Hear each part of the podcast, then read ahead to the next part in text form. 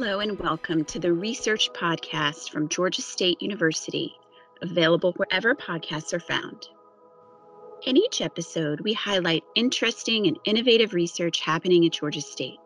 We feature a different faculty member and a different topic each month so you can learn more about research taking place across the university.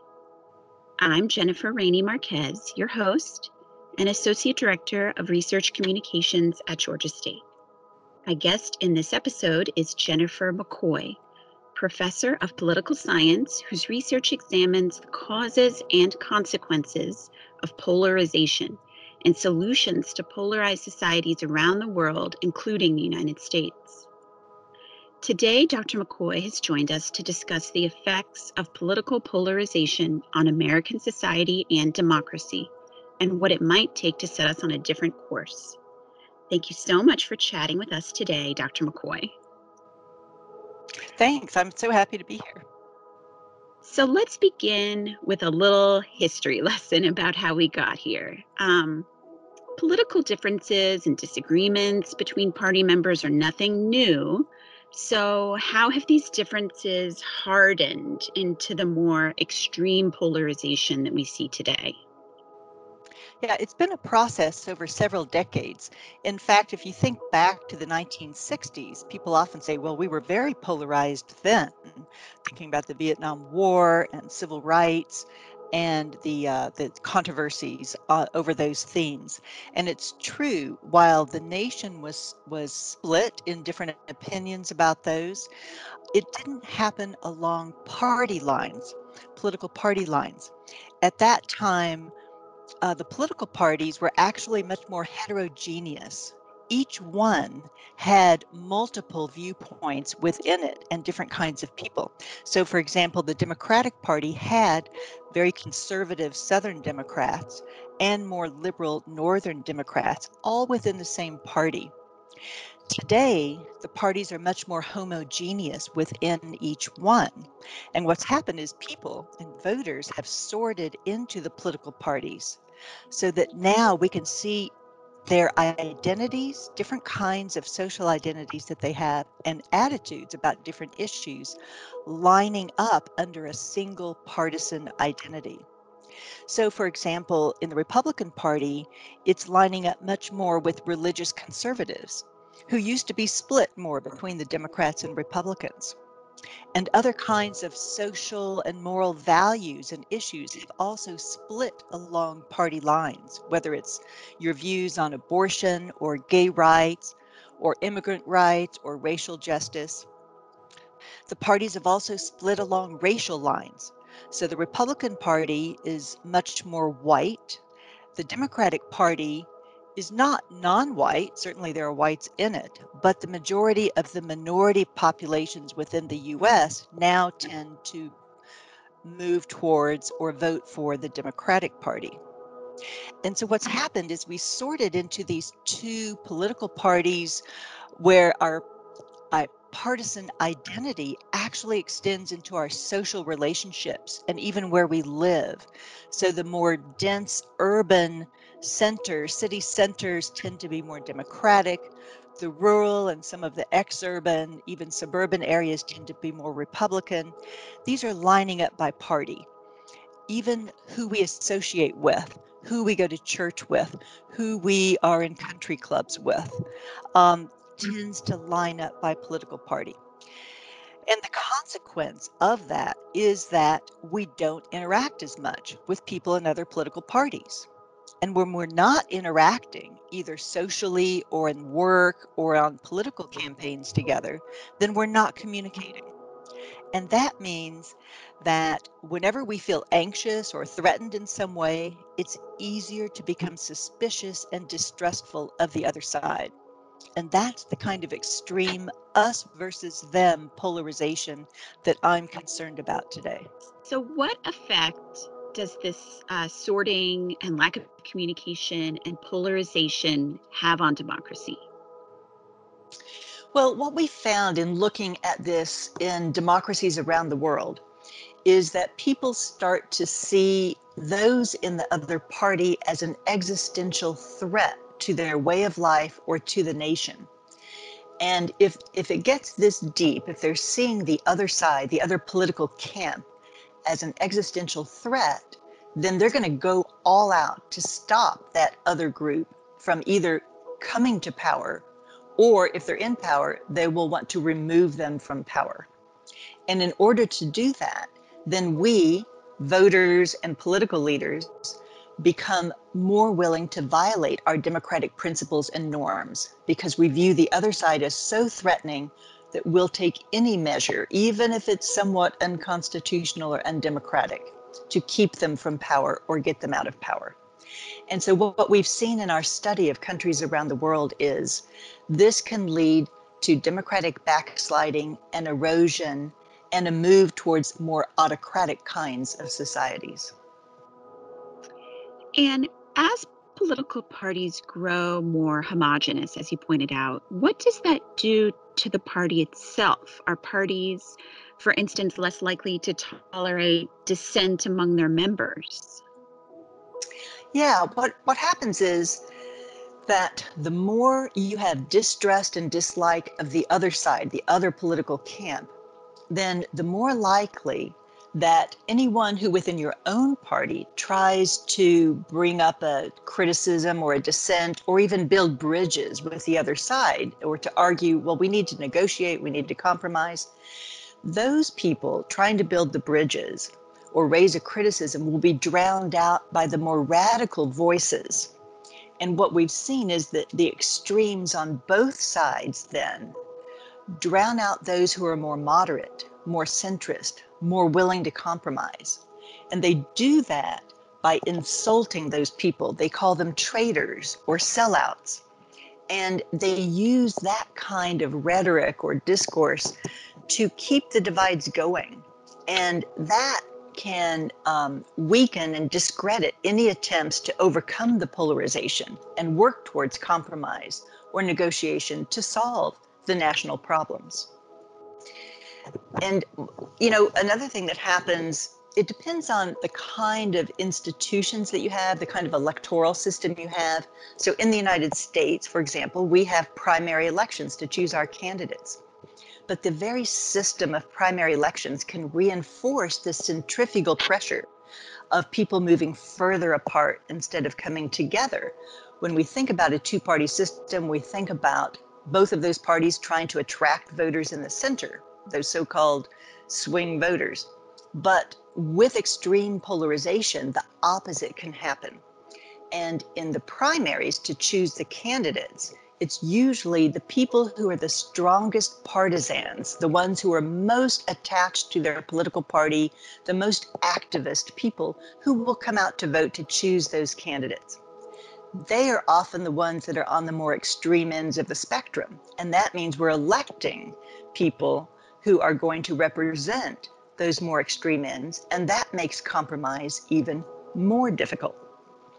So it, it can, this kind of, of, of tension inside the parties and between the parties then um, hurts democracy, what I said before, but even before that, it can hurt governance because we can't solve our political problems and our societal problems because the two parties are simply unwilling to compromise. They fear being punished by their voters or their party leadership, or what we say in the United States candidates or, or people who are in Congress or in state legislatures fear being primaried, that is, opposed by somebody who's even more extreme within their own party to be the next candidate. Right. And like you said, we've seen that um, certainly in this country in recent years. Um, you spoke a little bit earlier about how rhetoric works to increase extreme partisanship, and yet often the response is, you know, oh, it's just talk. Um, but how important is rhetoric when it comes to exacerbating this issue? I think it's actually very important. Sure, behavior, actual policy change is what's going to affect people's day to day life, but so does the talk, so does the rhetoric. Um, what it does is it can change what's viewed as normal among, you know, all of us common people. And when we, uh, what we've seen in our in our research is that political leaders or candidates for leadership can be extremely good at reading a public mood, and they'll come out with political messages, campaign messages that intentionally drive wedges between people. They can do this by highlighting issues that may be latent in the society, meaning the issues are there, maybe people are worried about it, there are some grievances, but it may not be in the forefront of people's minds as, say, the top problem in the country.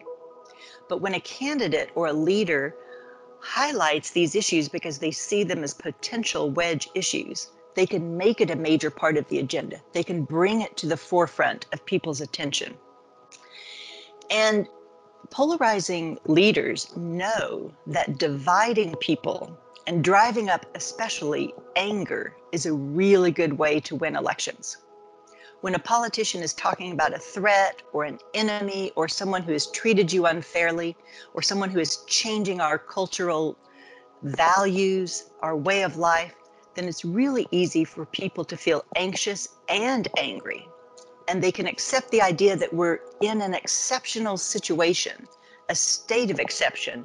And so we have to change the rules. And that's what allows people to say, okay, we can sacrifice this part of our democracy in favor of security or in favor of someone who is going to protect our way of life, who, who can give us the benefits that, that we deserve. So we have seen over and over around the world that the tensest moments in a democracy can occur when a leader is using this polarizing rhetoric to erode democracy and entrench their own power. So, yes, words matter. You've uh, also observed that polarization that forms around long standing debates that date back to a country's founding can be particularly problematic. Why is that? Yeah, this is a concept that we've called formative rifts. And what happens is when countries form, or perhaps when they're coming out of a civil war or a major change, such as from communism, then there are often debates over who is a rightful citizen and who gets to represent those people and who will be represented in the government. So, in the founding of the US, there were obviously groups who were not considered full citizens. African Americans, that is, slaves, were not represented. Women weren't given full citizenship, weren't given the vote, and Native Americans. So, in some countries, it might be something different. It might be if they had a war of national liberation, for example, in African countries or in Bangladesh. It can be the revolutionary leaders who say they're the only legitimate leaders, and anyone else who didn't participate in that really cannot represent the country or it can be a religious secular divide. Um, what's the role of religion um, in the state? So, for example, in Turkey, we've seen this kind of, of formative rift. That so these are unresolved debates. Now, at different times in our history, these issues can come to the fore and they can recede. Obviously, we had the Civil War where slavery was coming to the fore and then it receded. It came back with the Civil Rights Act in the 1960s and it recedes. Right now, we're living in a moment where race and racial representation is at the fore again. And what we have found is that this polarization will always fester unless the country has a reckoning to acknowledge it and resolve it it may get masked over for a while, but it will be there. And that is when when the debate, when the country's conversation then polarizes around that, when it comes back to the fore, it becomes the most entrenched and enduring kind of polarization. So I can give you two examples. One is looking at Germany after World War II. That country went through a real reckoning about what they had done under the Nazi Party and with the Holocaust. They acknowledged what had occurred. They made changes. They enacted policies to prevent it from happening again. They limited the military's power. It doesn't mean that it's completely resolved or erased, but they've made significant progress in addressing it. Now, in contrast, Chile, uh, after they got rid of the Pinochet dictatorship in 1989, 1990, and they started having elections again, uh, the new uh, governments that came in and the political coalitions did not challenge the social and and uh, economic tensions that had led to the dictatorship in the first place. Instead, the leaders in the restored democracy actually papered over those divisions with a sort of contrived consensus around the unregulated market economics that had been put in place by the Pinochet dictatorship. So polarization around those issues kept building. And 25 years after that return to democracy, young Chileans began pouring into the streets to protest the inequalities that came out of that unregulated, unregulated uh, markets and the privatization of, for example, higher education and health and social security. And they've had large, large protest over the last year. And in fact, now they're going to have a constitutional assembly to rewrite that constitution that came out of the Pinochet dictatorship, but 30 years later. So in the US, of course, we've made advances. We've passed the Civil Rights Act and the Voting Rights Act in the 1960s. What we haven't had perhaps until now is a massive shift in public opinion and acknowledgement about the legacy of hundreds of years of systemic discrimination against Blacks and other minorities. And the protest happening now actually opened the opportunity for such a reckoning in a positive way, but it doesn't guarantee anything. So that kind of leads us to what I consider to be the million dollar question, which is Is it possible for the US to reverse our current entrenched polarization? And if so, what would it take? It is possible to reverse it, but it's going to be really hard and it's going to take a long time. This has been building up for decades, so it's not going to disappear overnight or with a single election.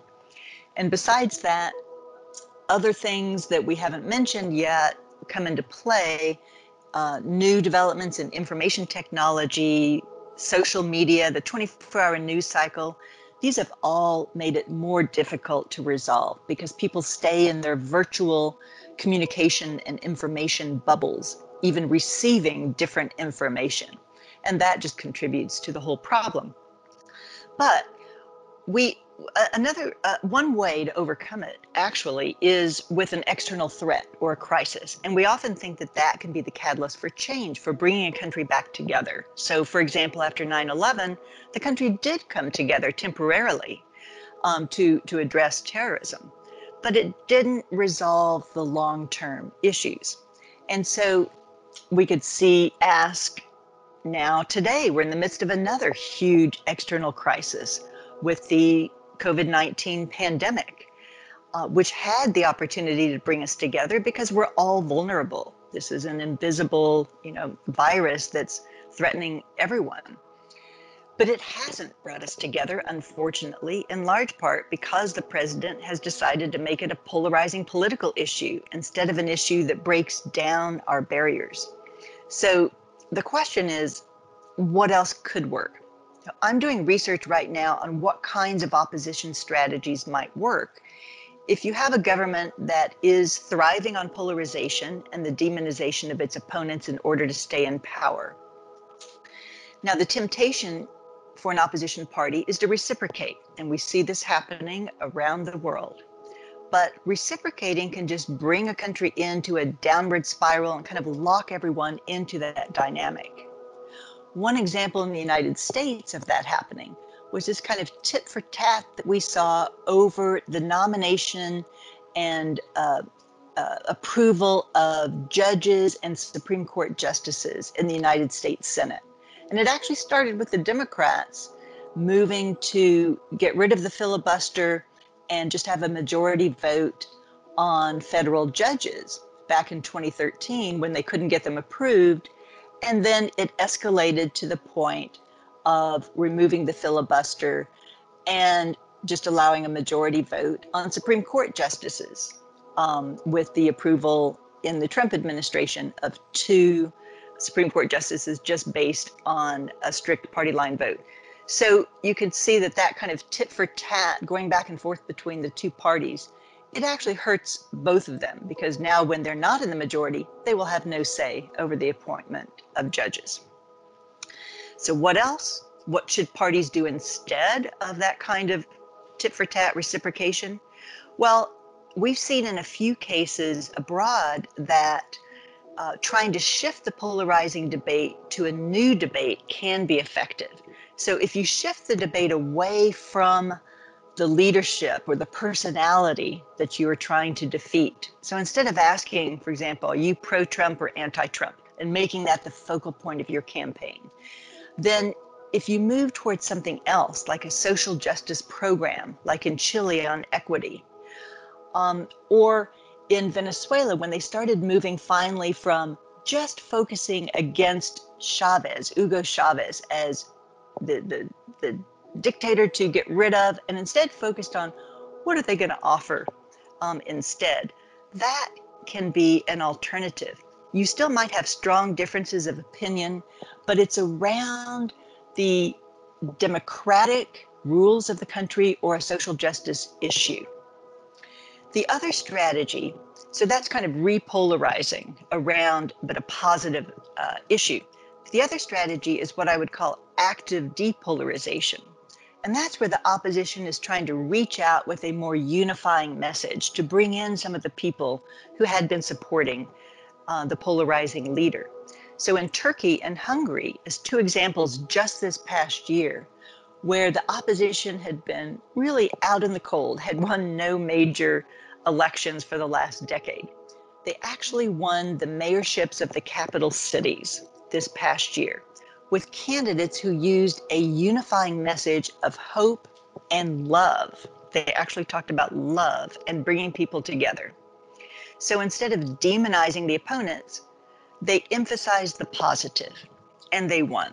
Now, I would note that a strategy focusing on positive emotions like that can be really difficult because it's harder to build up those emotions in a way that get people to act and especially go out and vote, which is what you want it's much easier to stoke anger and get people out in that way. But we do have these examples where that could win. I'm curious what are you watching for in the 2020 election, which is coming up very soon, as it relates to these issues of polarization and democracy?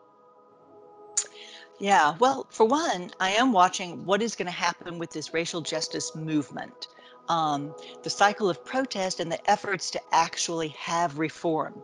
Does it fade away or does it continue to remain at the fore? Will it continue to be a campaign issue as the elections come up?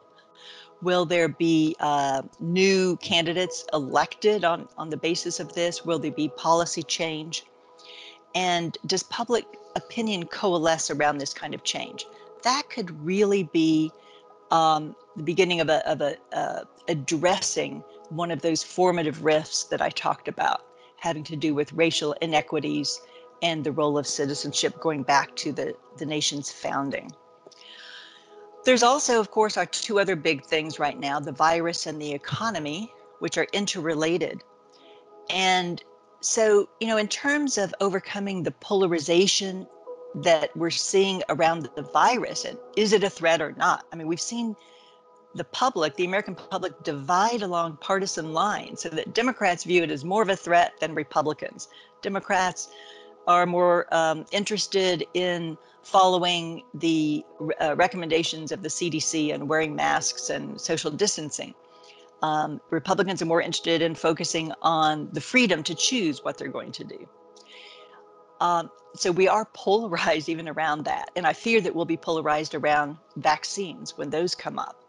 So I'll be watching that. What is our what is the partisanship uh, around that debate? Everything having to do with the virus. Now, I do think it's encouraging that within the Republican Party, local and state leaders seem to be more willing to dissent and uh, actually going against the president's rhetoric and uh, and putting together bipartisan responses. And just this week, we've seen as a result of that um, that kind of pressure. Actually, President Trump coming out for the first time, uh, showing himself wearing a mask and saying it's actually patriotic to wear a mask. So perhaps that will begin to unify us and depolarize the virus as an issue. Um, but I'm also watching for the use of voter suppression tactics. President Trump won office without winning the popular vote because of our particular electoral rules, the Electoral College. And since his election, um, his his uh, focus seems to be on deepening his base, making sure his base turns out, but not trying to broaden it, not trying to broaden his appeal. So, without a broader coalition um, to win, then an alternative to have a strong chance to win for any political leader is to stop members of the other side from voting. So you you either win by getting a majority yourself or you win by decreasing the turnout of the other side. There are a number of tactics to do this. Uh, obviously, the other side could have a poor candidate. That could be, you know, the choice of the other side. But what we've seen as well in the United States, as well as other countries, is the use of voter ID laws to make it harder to vote, um, making it difficult now in the coronavirus period to use absentee or mail in ballots, and so discouraging some people from going to the polls or purging the voter rolls. So the question is how often and to what extent these kinds of tactics are used uh, to dissuade people from voting from one side and for the other side to try to win. So I'll also be watching for that as we come up to the election of 2020. Well, this is certainly a lot to think about as we head towards the November election. Um, and so I really want to thank you so much for joining us, Dr. McCoy. It's been really great to have you here with us today. Thank you so much. I've enjoyed it myself. This has been the Research Podcast from Georgia State University featuring Jennifer McCoy, professor of political science and an expert on polarized societies around the globe. For more conversations about research taking place across Georgia State, look for the Research Podcast wherever podcasts are found. Thank you for listening, and be sure to subscribe so you don't miss future episodes.